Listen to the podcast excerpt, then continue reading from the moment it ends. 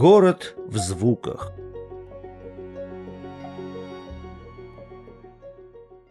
Свернув с центральной, перегруженной машинами площади Советской вниз на Пионерскую, сразу замечаешь, как ритм города постепенно становится размереннее.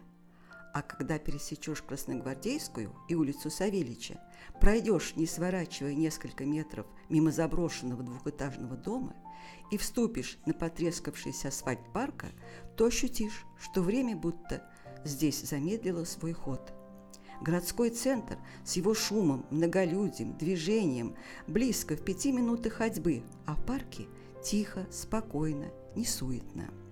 Промелькнул редкий прохожий. Из-за тополей показалась мама с коляской.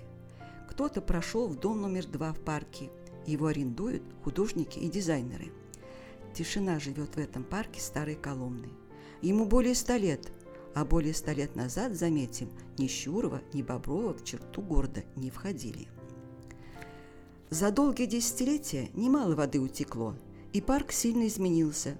В 1936 году в особняке был открыт Дом пионеров. Парк, его окружавший, тоже подарили детям для отдыха и развития. Дали ему имя Никиты Сергеевича Хрущева. Вместе с семейными фотографиями храню схему парка до военных лет – ее как-то принес мне художник-оформитель Ян Иванович Хрисанфов. Все начертил четко. Главную аллею с памятниками Ленину, Сталину, бюстом Хрущева, чашей фонтана и статуями пионеров. Обозначил здание Дома пионеров, летний театр, веранду-читальню, гигантские шаги, площадки для велосипедов и городошную, фруктовый сад, теплицы, вольеры. Кто бывает в парке сейчас, удивляется. Неужели все это в нем умещалось? Умещалось ведь парк был огромный. Я пришла в Дом пионеров маленькой девочкой сразу после войны. Ничего в парке от той страны чудес не осталось. Ни деревянных веранд и павильонов для игр, ни театра. В годы войны, конечно же, людям было не до парка. Коломна топилась, Дом пионеров не исключение, дровами, и все деревянные постройки, естественно, разобрали.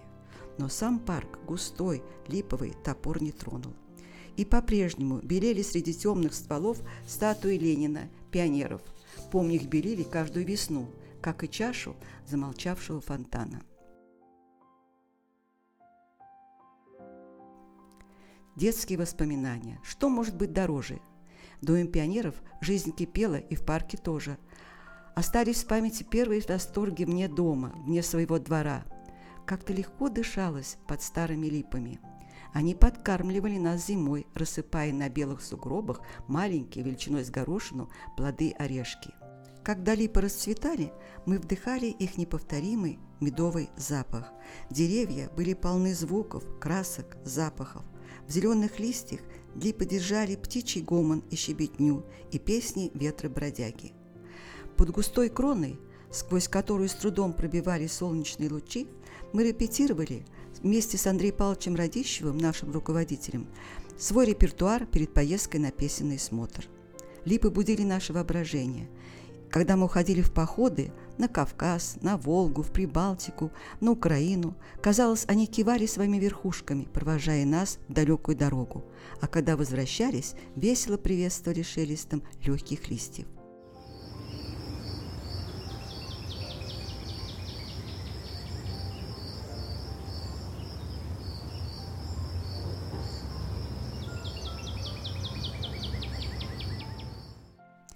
И широко распахнутых на юг восток окон комнаты с черным роялем, где мы занимались, улетали на крыльях ветра и плыли по парку наши песни.